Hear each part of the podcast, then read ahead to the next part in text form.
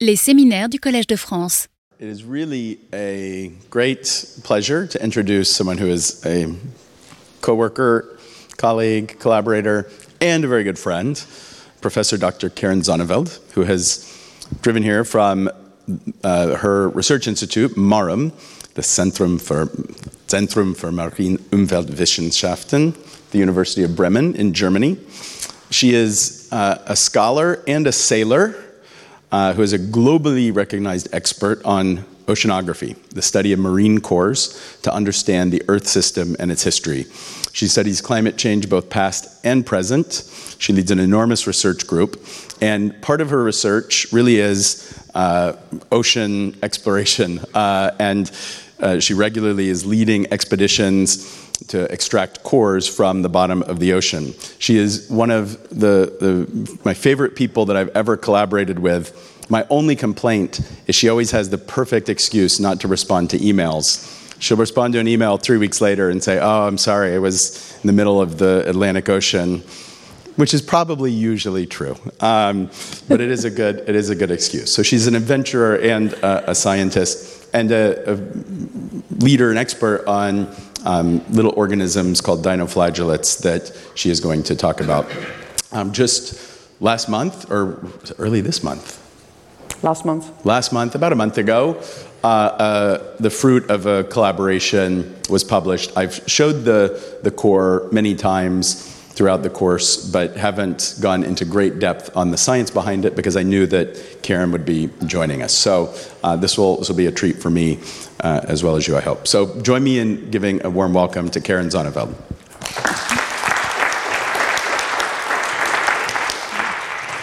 Yeah, thank you very much for inviting me. Welcome everybody. So I'm not going to talk that much about history. I'm going to tell you how we came to um, to get such a core. But first of all, and a little bit about getting the link to the present. So the title of the course. I'm sorry, I don't speak French. I speak French a very little bit, but not enough to give a talk. If I'm going too fast, just wave your hand and I will slow down. That's, I think, the most easiest trick we can do. So if you can't follow me, don't hesitate. I don't mind. That, that's, then I slow off and I will talk a little bit slower. I hope my sheets will explain quite a lot. So I try to put a lot of pictures in there so that you can follow me. If not, just say. So the title is Did Climate Change Affect the Romans? Well, that's the specialist sitting there. But um, I'm going to tell more about what can the seafloor tell us. And this was a cooperation with actually more people working in the labs um, helping me, but these were the peoples of the, of the co-authors on the paper. So first, where I'm coming from? I'm coming from the University of Bremen. It's laying in the north in, of Germany, although the Germans wouldn't say it isn't the north, it is somewhere north middle. Um, it looks like this, and we are a marine institute going often to the ocean to collect ocean floor sediments. And we have a big core depository of marine archives. What they are, I will explain to you. And this is me standing in one of our labs um, working on one of those cores. So, but what we have now is we have a big question, and that is does the current climate change enhance the risk of pandemics. We know we have climate change, and these are just a few pictures of messages from last year. So we have extreme temperatures, um, and we had a COVID pandemic. So this is a question which is really very actual at the moment.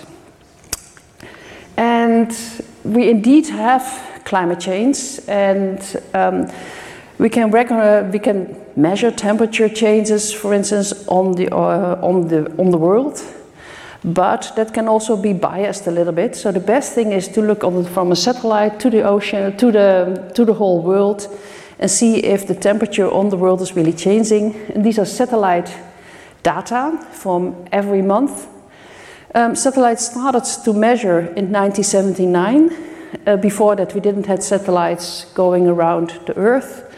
And you see that indeed if you look at the whole world, that we have an increase in temperature over time. Oh, sorry, the wrong one.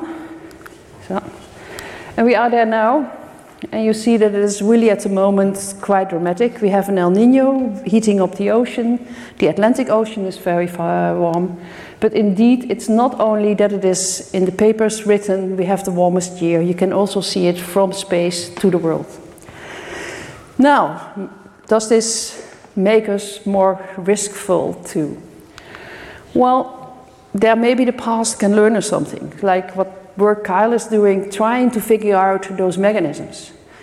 But, and this is one of his slides, um, so, and we've done that in um, the Roman time, in antiquity. As we saw already, there were crises, there were pandemics, and we wanted to know if there maybe is a link between climate and these historical things. But how do you come? We didn't have a thermometer, uh, the, the Romans didn't have a thermometer, so they couldn't measure temperature or. So, how do we do that? Well, a little bit about the history. What we know of is some historical facts. We know that, that the Roman uh, Empire expanded and that we had a decline afterwards. So this is the summary from what Kyle has already presented, very broadly, very quickly. Expansion in the past, and then we had three big pandemics over time. Um, one in uh, about 165, the next one where he was just talking about, and then one, the pest, uh, bubonic plague, at the end in the in the years uh, halfway to five six hundreds and also at the end, a decline of the Western Empire. So, but how can we find information from climate in the past? Well, therefore, we take a ship. Oh, for, sorry. First, you can go to historic sources. For instance, this image of Hannibal crossing the Alps. We knew that if you had to cross the Alps, the Alps had to be quite free of ice. So we know that it probably was warmer than it was now, maybe, as if there was less ice, less glaciers. But those historical sources are most, oh, most not very precise. And if we write in our diary, we write extremes. For instance, now, if, if there is snow, like this year, there is snow, then we write in our diary there is snow. But if somebody reads that thousand years later and thinks, oh, there was a lot of snow, but we have a very warm winter this year, so historical sources are good, but you always, and that's where you much more specialized in than I am, you have to take them with care. And I'm a natural scientist. I would like to measure things, but we can't go into the past. We can't go, we don't have a time machine. So we use marine cores, marine archives. And how do these archives work? Well, think you are in an ocean and you have a nice big water column and an ocean floor. And in the top of the ocean, there's a lot of life living, for instance, plankton. Then at a certain moment, if that plankton dies, it falls down to the ocean floor. And there it can fossilize. So now, if something is changing there, for instance, this was a situation with cold water. If we get warm water, we of course get a different association there. Like, for instance, um, if you go on land, if you find a polar bear fossilized, you know it must have been cold. If you find a palm tree and it is fossilized, you know it must have been warm. So the same is the ocean floor. If these dies and fossilize, and you take part of the ocean floor out of it, you can read it like a book. You know, ah, here it was cold, here I had my plankton polar bears, and here I had my plankton palm trees. So then you can reconstruct, we call it reconstruction, we can reconstruct what was there before we can measure. And we call this a proxy. So, so then we have a book. We have a piece of ocean floor, but then we have to read it. And if you read a book, you would like to know what are the page numbers. So you must know actually the age, when was it settled down? Um, we also want to have all the pages, so not that something is lost in between. If you lose a chapter, it's not nice reading. You also don't want to have them mixed. So you can imagine that if there are living animals living in the ocean floor, mixing those things like worms, for instance, mixing all those sediments around, you get a bunch of papers, uh, uh, pages, but they are not in the right following up. So you want to have actually situations in the ocean floor where that didn't happen, where you have very nicely all the pages online on, on the same pile, but not mixed up with no mistakes. Um, you also want to know, you want to find, you must be in an area where climate is changing. Because if you do that in the middle of the Sahara, if you drill there, it would probably have been warm for a very long time. Um, plus, what you want to do is you want to have a signal which is understandable. So, the example I just gave with plankton, you must know which plankton is responsible for cold situations or warm situations. So, these archives, where we have that, are worldwide extremely rare because, especially the mixing up, the last thing what you want to do, if you want to look, uh, compare with historical data, you must have a very high temporal resolution. And think of that plankton going down in the ocean, in the middle of the Atlantic Ocean. It takes about 1,000 years to have only one centimeter of sediments. So we want to have that much faster because we want to read the book. One, centi- one centimeter, if you have 1,000 years in one page, it doesn't, you can't compare with histor- history. So, but there are few sites in the world where sedimentation goes so fast that you can really go down to having a signal every couple of years. And one of those real unique regions is happily in Italy. And the good thing of Italy is we have a very long historical record and we have these archives. And the archive I'm going to talk about is laying here, around, just around the southern tip of Italy, in an area which is called the Gulf of Taranto. And if you see Italy, you have here the Alps, in the middle you have mountain range, the Apennines, and if you look in the ocean on this satellite image, you see here some, some, some green, fluffy things. What is that? That is from satellite in the image taken, that is sediment which is floating in the water. And if you look carefully, you see that's here very blue, nice blue water, but that's, that sediments are floating around here, just around the coast. How does that come? Well, oh, sorry. There's, um, first of all, we have in Italy a couple of river systems. One big one, the Po River, draining the southern part of the Alps and the northern part of the Apennines, and local rivers. And these all bring fresh water plus erosional products into the ocean. And we have an ocean current system which presses this plume of fresh water. Fresh water is, is, is lighter than salt water. It's pressing it this against the coast, and it goes completely around until there, and here it mixes with the rest of the seawater so this is at the end of this, this plume of river. So if we have more rain in the Alps or in the Apennines, you get more of this fresh water. So at this core position, you get then more discharge water of those rivers. So here at that end, all the small little particles fell out and they fell out very quickly. And we have a deposition of particles of about one centimeter takes about 10 years to deposit.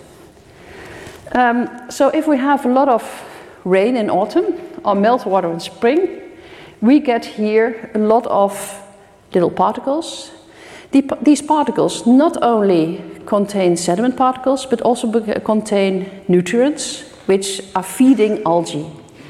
So the algae, where I will come later on, they live on this these nutrients, and they are mostly there in spring and in autumn. Um, but how is the rain in Italy actually um, organized? And therefore, I have to jump a little bit to a climate system. And the major climate um, forcing mechanism for rain in Italy is what we call the North Atlantic uh, Oscillation. I'm not going to have detailed about how this exactly functions, but what you can know it is um, it's, it's formed because of the high and low pressure areas in the Atlantic, which steer it. If these are very strong, we have a jet stream This is a winter situation. Um, in winter, we have a jet stream with a lot of, of low pressure areas going straight over the Atlantic. Actually, the situation which we have now, we get one after the other those low pressure areas with a lot of rain. So at the moment, we are in a positive mode of this North Atlantic oscillation. When these high and low pressure areas are not that strong, you get a much more meandering of, of that jet stream.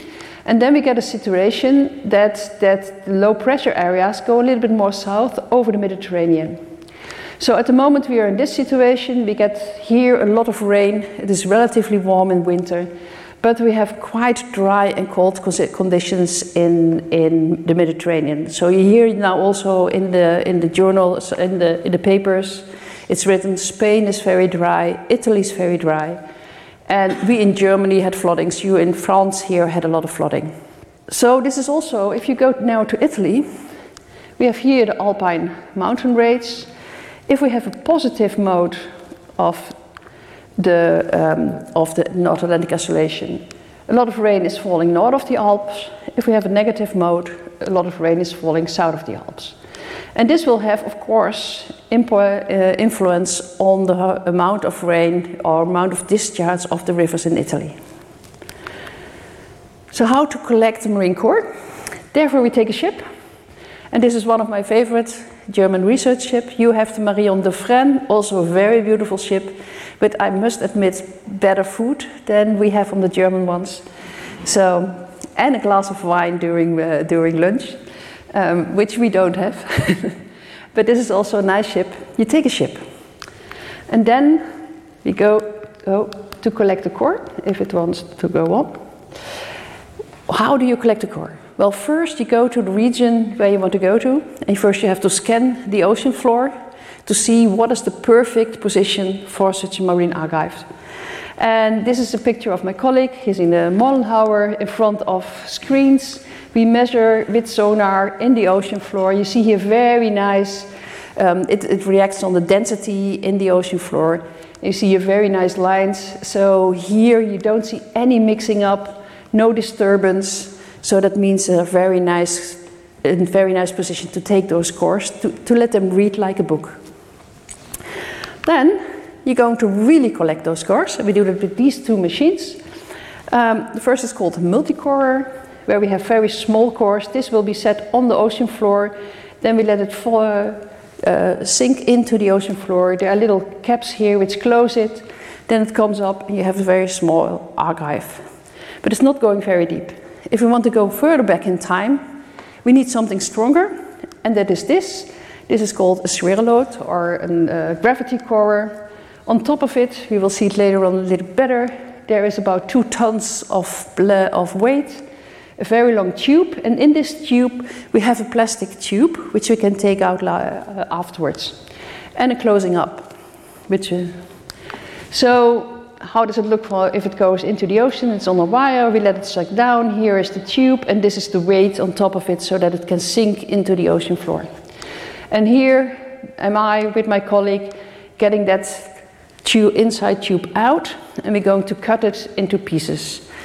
Well, to have you a little bit idea how it is working, um, I have here a little film um, where, sorry that it is moving, everything on the ship is moving because we are on sea, so you see also the horizon. If you're getting ill from it, just look at the other side.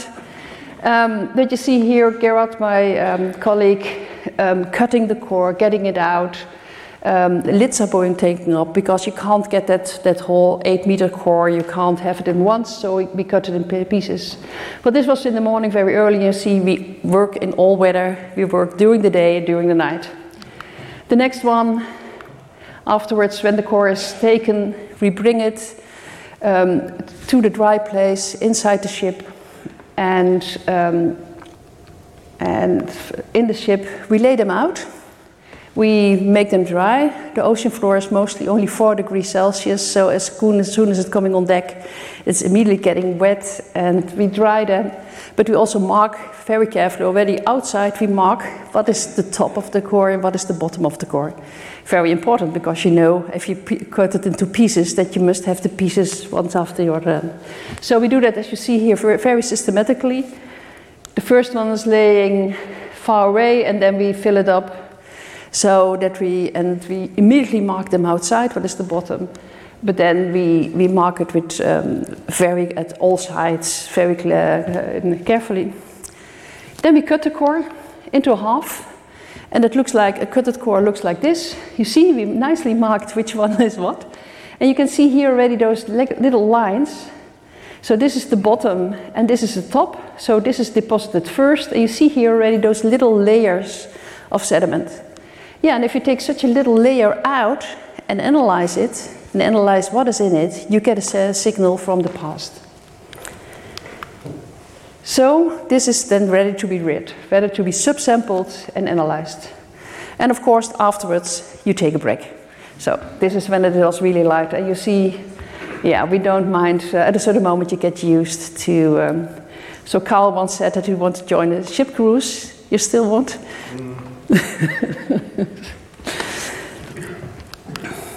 Good, but then how to read such an archive? That's the second step. So I said you need to have the page numbers. So how are you going to get page numbers? Well, here again in Italy we have a unique situation. We have measurements to do that bit isotopes, isotopes um, C14 for instance, but they always have a little bit an, an error of about 100 years. So for historical work, that's not really very practical. What we have here in Italy is the good situation is that we have in the vicinity, we have volcanoes. And here is the Vesuv laying, here's the core, here's the Vesuv laying. We have here a couple of islands, the Lipari Islands, and this is a very, for us, a very important island, the island Lipari. But yeah, if you think of a volcano, when there's an outbreak, there's a lot of ash coming into the atmosphere. And in that ash is not only, only uh, pume, but also little, there are also little glass particles. And the little glass particles, they have in their elemental signal a signal which is unique for every volcano and even unique for several outbreaks. So, what did we do? We looked into the core and we looked through the microscope to the particles in there and looked to, well, these little ones. This is with polarized microscopy, um, an image taken and you see here a little glass particle with very little holes in it, and that is because there is such in such an outbreak, you get glasses very quickly made, and there's a lot of gas in there. So that's why you get particles which are very well recognizable, but they are very small. So we have to sieve the material, then have a look under the microscope and count how much of these particles we find in a certain fraction of sediment. That's what we've done. So we have taken about 800 samples, no 600, 600 samples and counted how much of these glass particles were there. And this came out, so we had certain layers where we found a little bit more of those particles. So that means here there must have been an, an uh, ashes deposited in the core, here as well, here as well, and here as well. Then we analyzed the elemental composition of these particles. So we had to pick them out hand by hand. So how do you do that? You take an eyelash, put it on a needle, made it a little bit wet, and you can pick them out one after each other. Put them on double-side tape, put a resin on it, polarize, um, uh, made it very, very flat, and then we can measure it with a beam in a high vacuum. And then you can get the elemental signal. The elemental signal means how much kalium, how much natrium, how much magnesium, how much iron, and so on. And here we have, I only have a few uh, ones which are measured in different colors. And we have here silicium amount. And here, oh, that one fall away. But it's natrium kalium amount at the other axis. And these colors represent the typical signals of different volcanoes. For instance, Hellenic arc. We have here, the pink one is the Vesuvius. So all particles which coming out of the Vesuvius, if you would have a Vesuvical, a Vesuvical particle, it would lay on this curve in these two, in these pink areas. And we see that we have indeed a few particles which fall in there. But most of them fall here And this is typical for that island Lipari from the Lipari Islands. And now we can play with it and say, okay, where they're really coming from. Well, happily, other colleagues, which were working also in the Gulf of Tirant, found out that several of these, uh, um, that we had a mixture of, of outbreaks which were very well known from the Lipari and could put dates on it. So we could date particles in these ashes.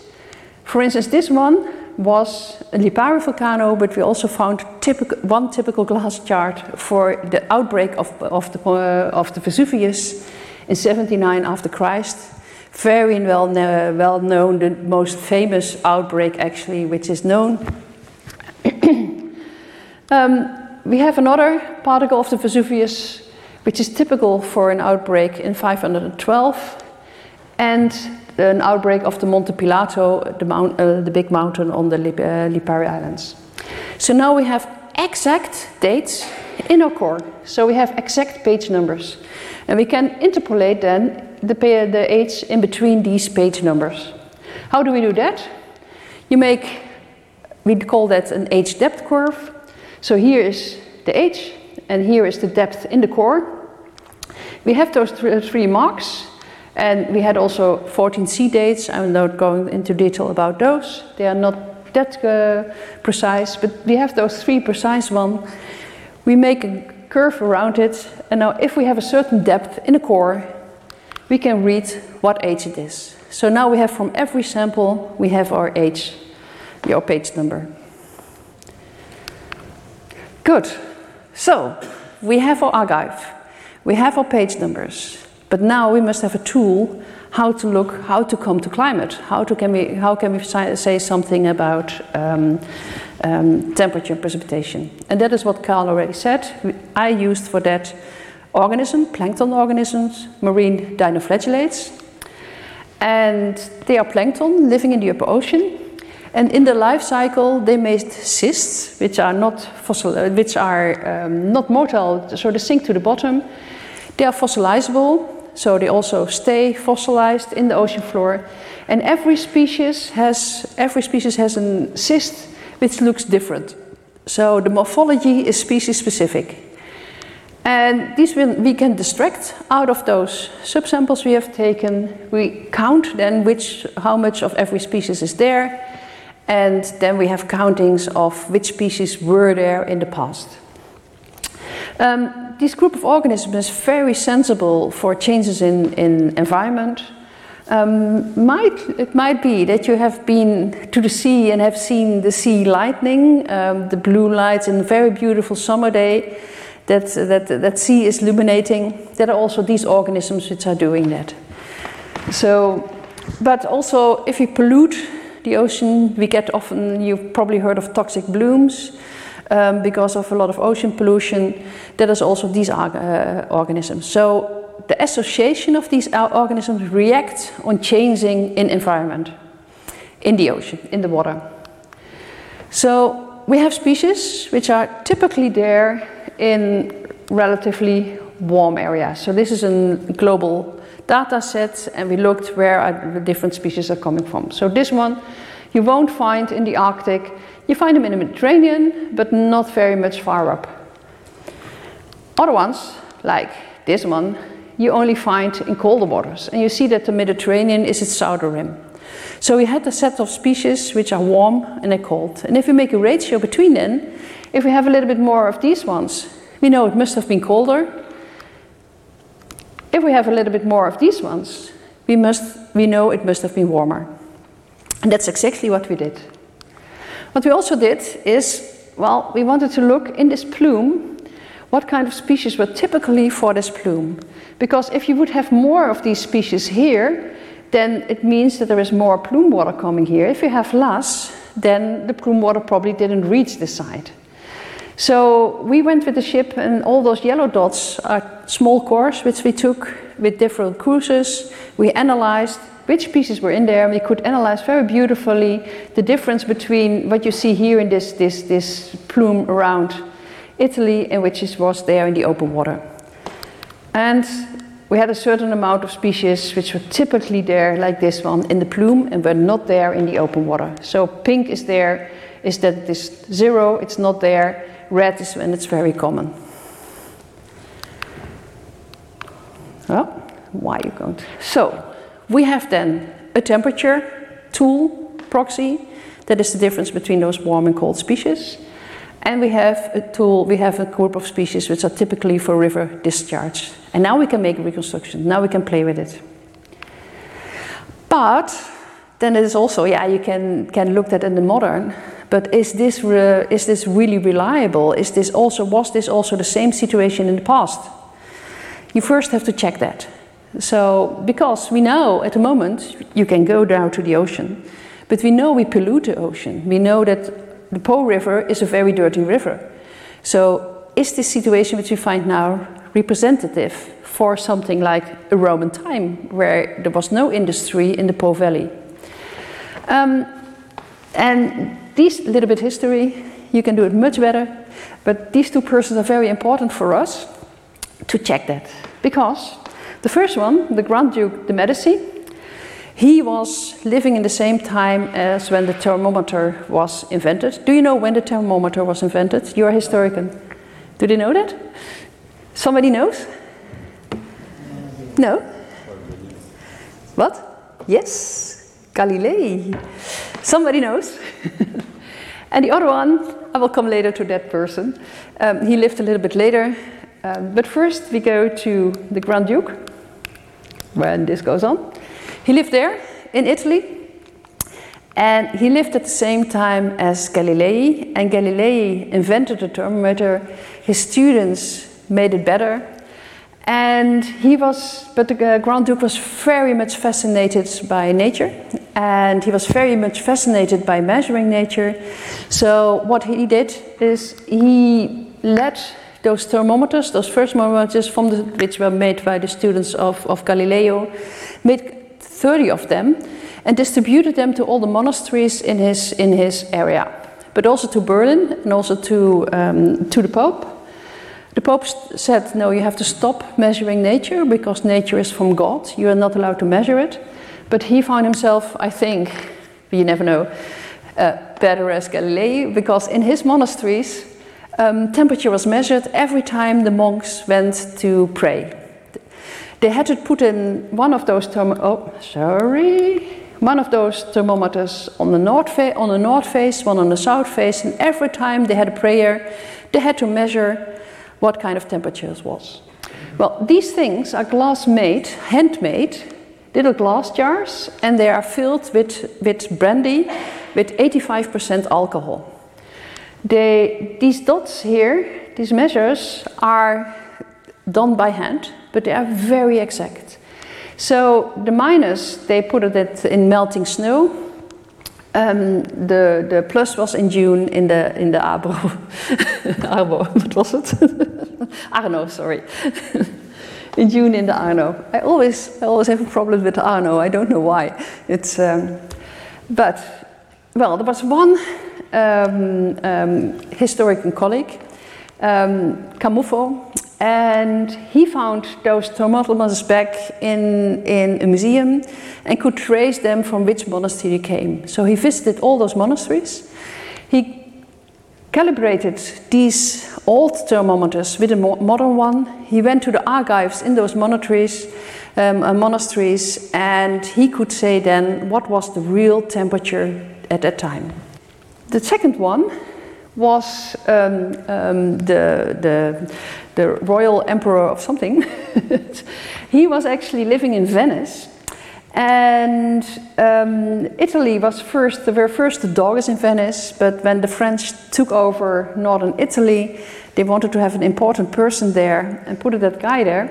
And he was much more, he found himself much more civilized and was also much more thing, organizing things and what he had, he had knew that, that in Venice they had a problem with flooding. So every time, every so now and then, Venice got flooded. And he was very clever. He said, okay, I put somebody here one water day travel away from Venice and let somebody measure the levels of the river of the Po every day. so or twice a day. And that was first sent with pigeon to, um, to Venice so that they knew one day in advance we will get, the, the level is, is rising, we will get a flooding, we can prepare on that. This record is from, started in 1818, it stopped in 1984. Do you know who, what was happening in 1984? Somebody? Political Berlusconi came as becoming the president. So it's not only Trump who's, who's doing troubles. Berlusconi also thought, no, nature that cost a lot of money, scientists cost a lot of money. We st uh, stupid guy measuring every day the water level there. Why do we need it? Um, we have satellites. We don't need it anymore. So the record is stopped, unfortunately. But for us, we have a very nice record, daily record, and we can tune our proxy to these records. So these are these records. The upper one is the one of Camuffo.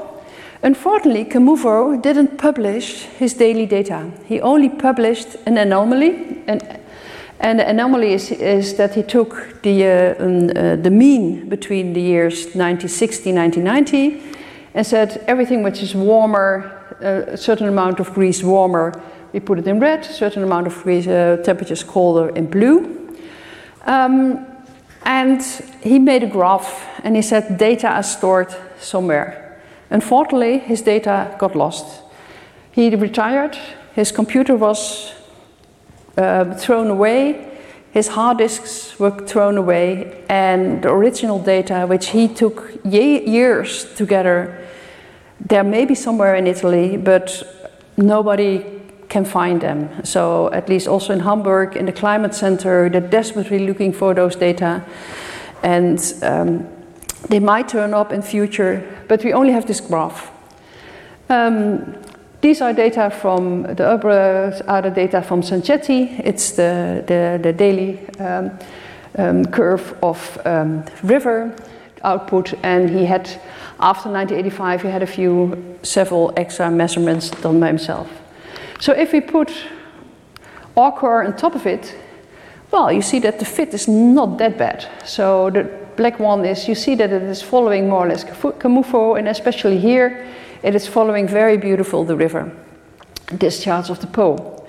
I couldn't do it in this period because there I saw that my association was so changing that I only had polluting species in there after 1910, after in the, in the Industrial Revolution then waters got so polluted that only before that I could see a pure river signal. Afterward, I only got a pollution signal. There's another record, and that is published not very long ago in 2017. And that is a record from the year 6050 to 2010.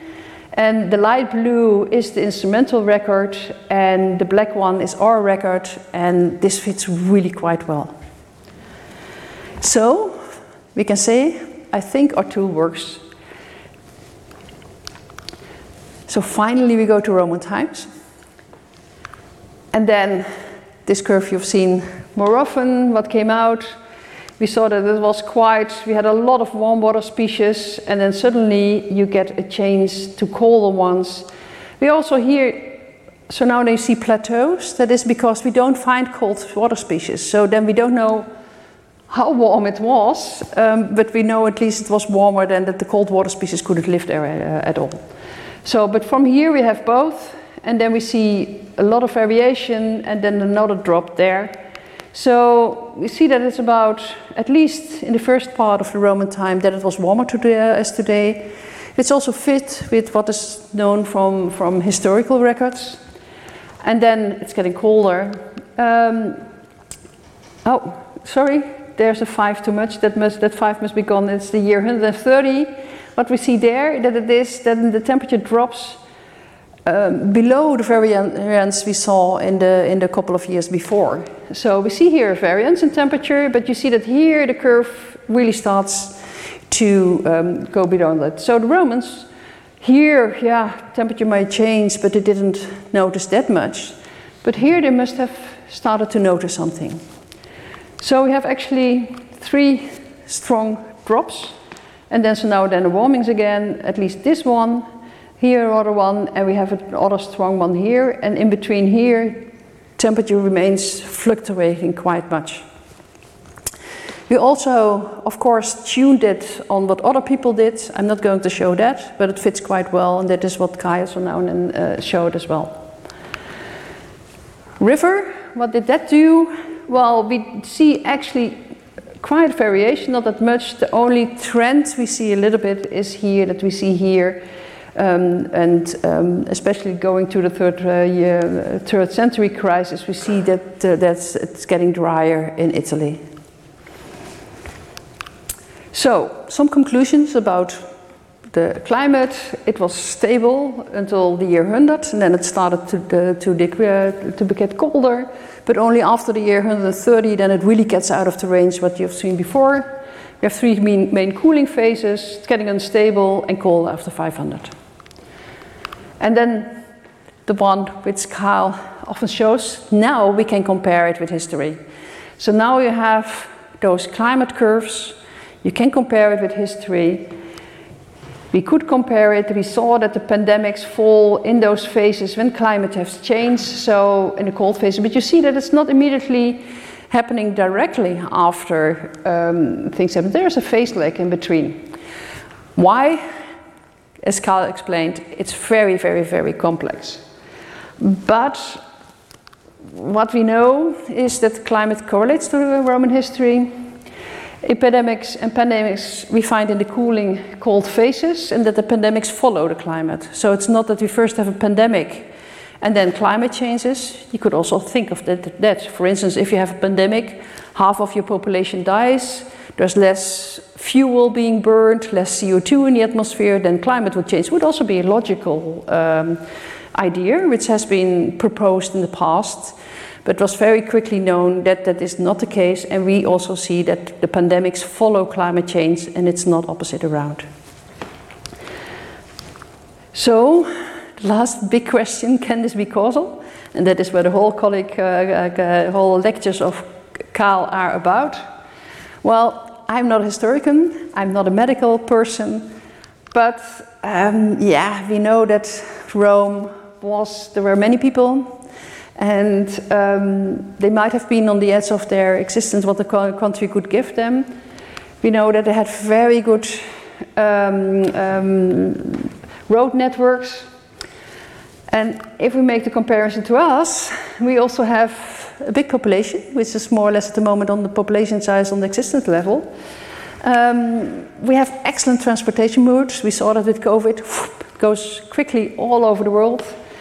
Um, lifestyle is actually adapted to a quite stable climate. And you see also now there is a warming. We had those images of um, warming, the warmest year. We're not changing our lifestyle at the moment. We just hold out and say, okay, next year will probably be better or maybe not. So we only get a problem. We are quite resilient. Um, we will start to, to grow other crops when it's really getting necessary.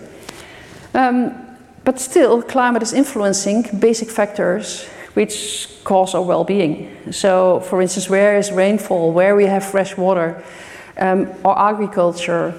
Um, there's a lot of things which climate still, uh, although we, we are uh, in another state, completely other states as the Romans, but climate is still, still fundamentally influencing basic well-being uh, uh, processes in our life.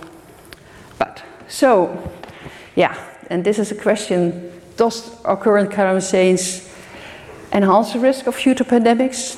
I can't answer that question.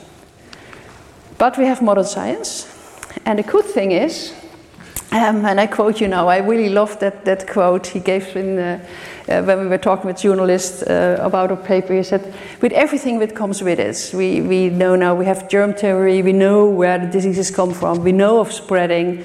Um, climate is changing the, the, the habitats of species, but also of germs.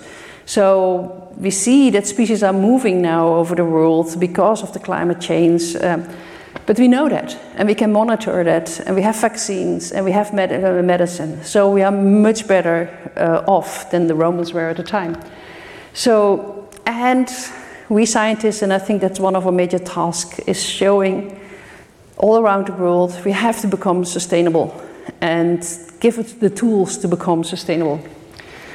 And that's where I wanted to end. So, sorry, I can't answer the question.